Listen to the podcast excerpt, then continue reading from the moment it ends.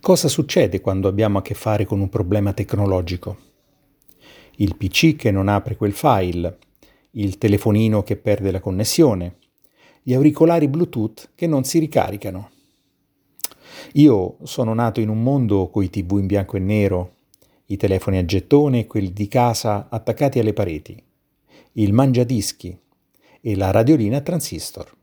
E poi così all'improvviso mi sono ritrovato con tutta una serie di diavolerie che in un nanosecondo e solo con la forza del pensiero sono in grado di farmi parlare con il famoso aborigeno dall'altra parte del pianeta, come recitava Corrado Guzzanti in un famoso e divertentissimo sketch.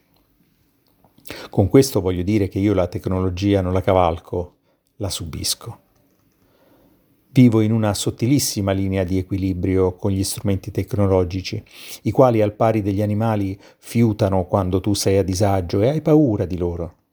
E non appena ti distrai mostrando la benché minima insicurezza, loro sono là, prontissimi ad imballarsi o a tirare fuori fantomatici errori dai codici più misteriosi dei geroglifici egizi, e ovviamente gettandoti nel panico più totale.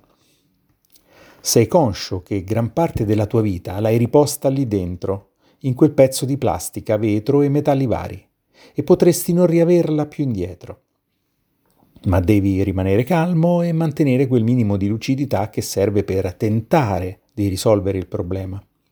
Ti ripeti che in fondo si tratta di una macchina concepita e realizzata da un altro essere umano come te. Quindi è lei che deve seguire la tua logica e non il contrario. Ma sai già che non sarà così, che quel maledetto che ha creato il mostro è lui stesso un mostro sadico, senza nessun rapporto con gli umani, quelli veri, ai quali lui adora complicare la vita. Sono arrivato al punto di pensare che nel suo ingarbugliato schema mentale egli abbia consapevolmente inserito problemi banali ma irrisolvibili per un profano, così per il puro senso di rivalsa verso individui che tessono rapporti sociali a lui preclusi.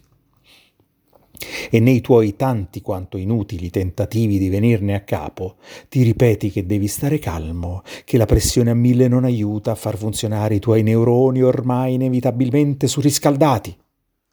Ed è a quel punto che alla soluzione scientifica, matematica e logica ti rivolgi nella preghiera, se hai fede. Nel mio caso faccio appello in ordine rigorosamente alfabetico a tutti i santi del paradiso che Santa Romana Chiesa ha riposto.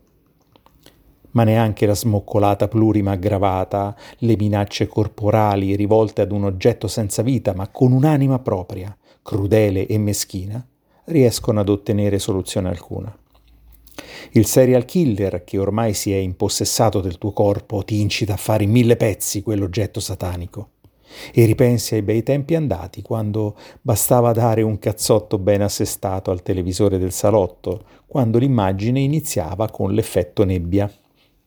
E tutto tornava perfetto perché lui, il televisore, sebbene grande e grosso, sapeva perfettamente chi comandava in casa. Perché era stato progettato e ideato da qualcuno sano di mente, il buon padre di famiglia, come si usava dire al tempo. Per ora mi fermo perché non vorrei sfidare la sorte e urtare la suscettibilità della tecnologia che adopero per questo podcast. Ma non finisce qui. Sono Evaristo Tisci e questo è il mio podcast che si intitola Perché? Ma forse lo cambio.